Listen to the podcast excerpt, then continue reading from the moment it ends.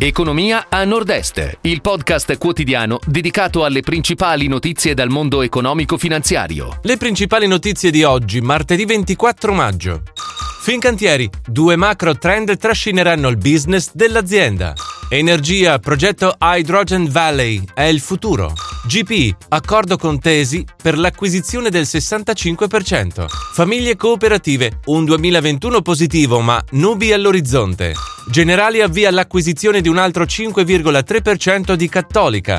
Intesa San Paolo finanzia Came per progetti sulla sostenibilità. Trasporti siglato patto 2022-2024 per l'Emilia Romagna.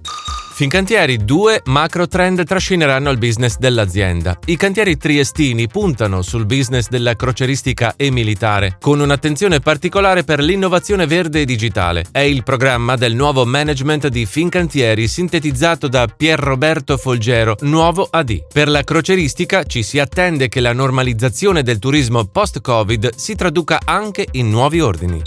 Energia, progetto Hydrogen Valley è il futuro. L'idrogeno è il futuro dell'energia e qui ci sono le competenze nel cuore della vecchia Europa per poter fare molte cose in cooperazione. Lo ha detto il ministro per lo sviluppo economico Giancarlo Giorgetti ieri a Trieste. Per il ministro il progetto di Hydrogen Valley rappresenta il futuro e in questo senso sono importanti le relazioni tra Croazia, Italia, in particolare Friuli Venezia Giulia e Slovenia sul futuro dell'energia. Un esempio di cooperazione internazionale reale. GP, accordo con Tesi per l'acquisizione del 65%. La società trentina attiva nei software per la sanità ha sottoscritto un accordo per l'acquisizione della maggioranza del capitale sociale di Tesi Elettronica e sistemi informativi. Il corrispettivo è pari a 58,5 milioni di euro. Tesi e le controllate in Sud America sono un player internazionale nella realizzazione di soluzioni di information technology per il mondo della sanità. Famiglie cooperative, un 2021 positivo ma nubi all'orizzonte. Dopo l'effetto lockdown che aveva portato i ricavi delle vendite del 2020 ad aumentare di uno straordinario 7,2%, nel 2021 i ricavi sono stati pari a 344 milioni, in linea con il 2019. La catena della GDO Trentina segnala una perdita di vendite nei primi 5 mesi del 2021, con lo stop della stagione turistica invernale e le limitazioni meno rigide al movimento. Generali avvia l'acquisizione di un altro 5,3% di Cattolica. Le assicurazioni triestine intendono acquistare almeno 12 milioni di azioni ordinarie della compagnia veronese. In questo modo il Leone arriverebbe oltre il 90% del capitale sociale di Cattolica.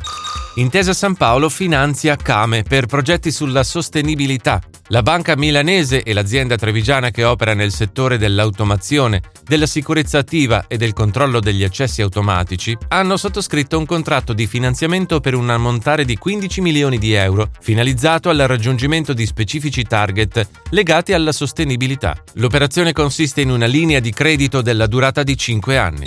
Trasporti, siglato Patto 2022-2024 per l'Emilia-Romagna. Una dotazione per il trasporto pubblico di oltre 320 milioni di risorse per rendere i mezzi collettivi sempre più all'avanguardia e la gestione affidata ad un'unica holding regionale. Sono questi i punti centrali del Patto per il trasporto pubblico regionale locale e per la mobilità sostenibile 2022-2024, sottoscritto in Regione. Si chiude così la puntata odierna di Economia a Nord-Est, il podcast quotidiano con le principali notizie dal mondo economico e finanziario.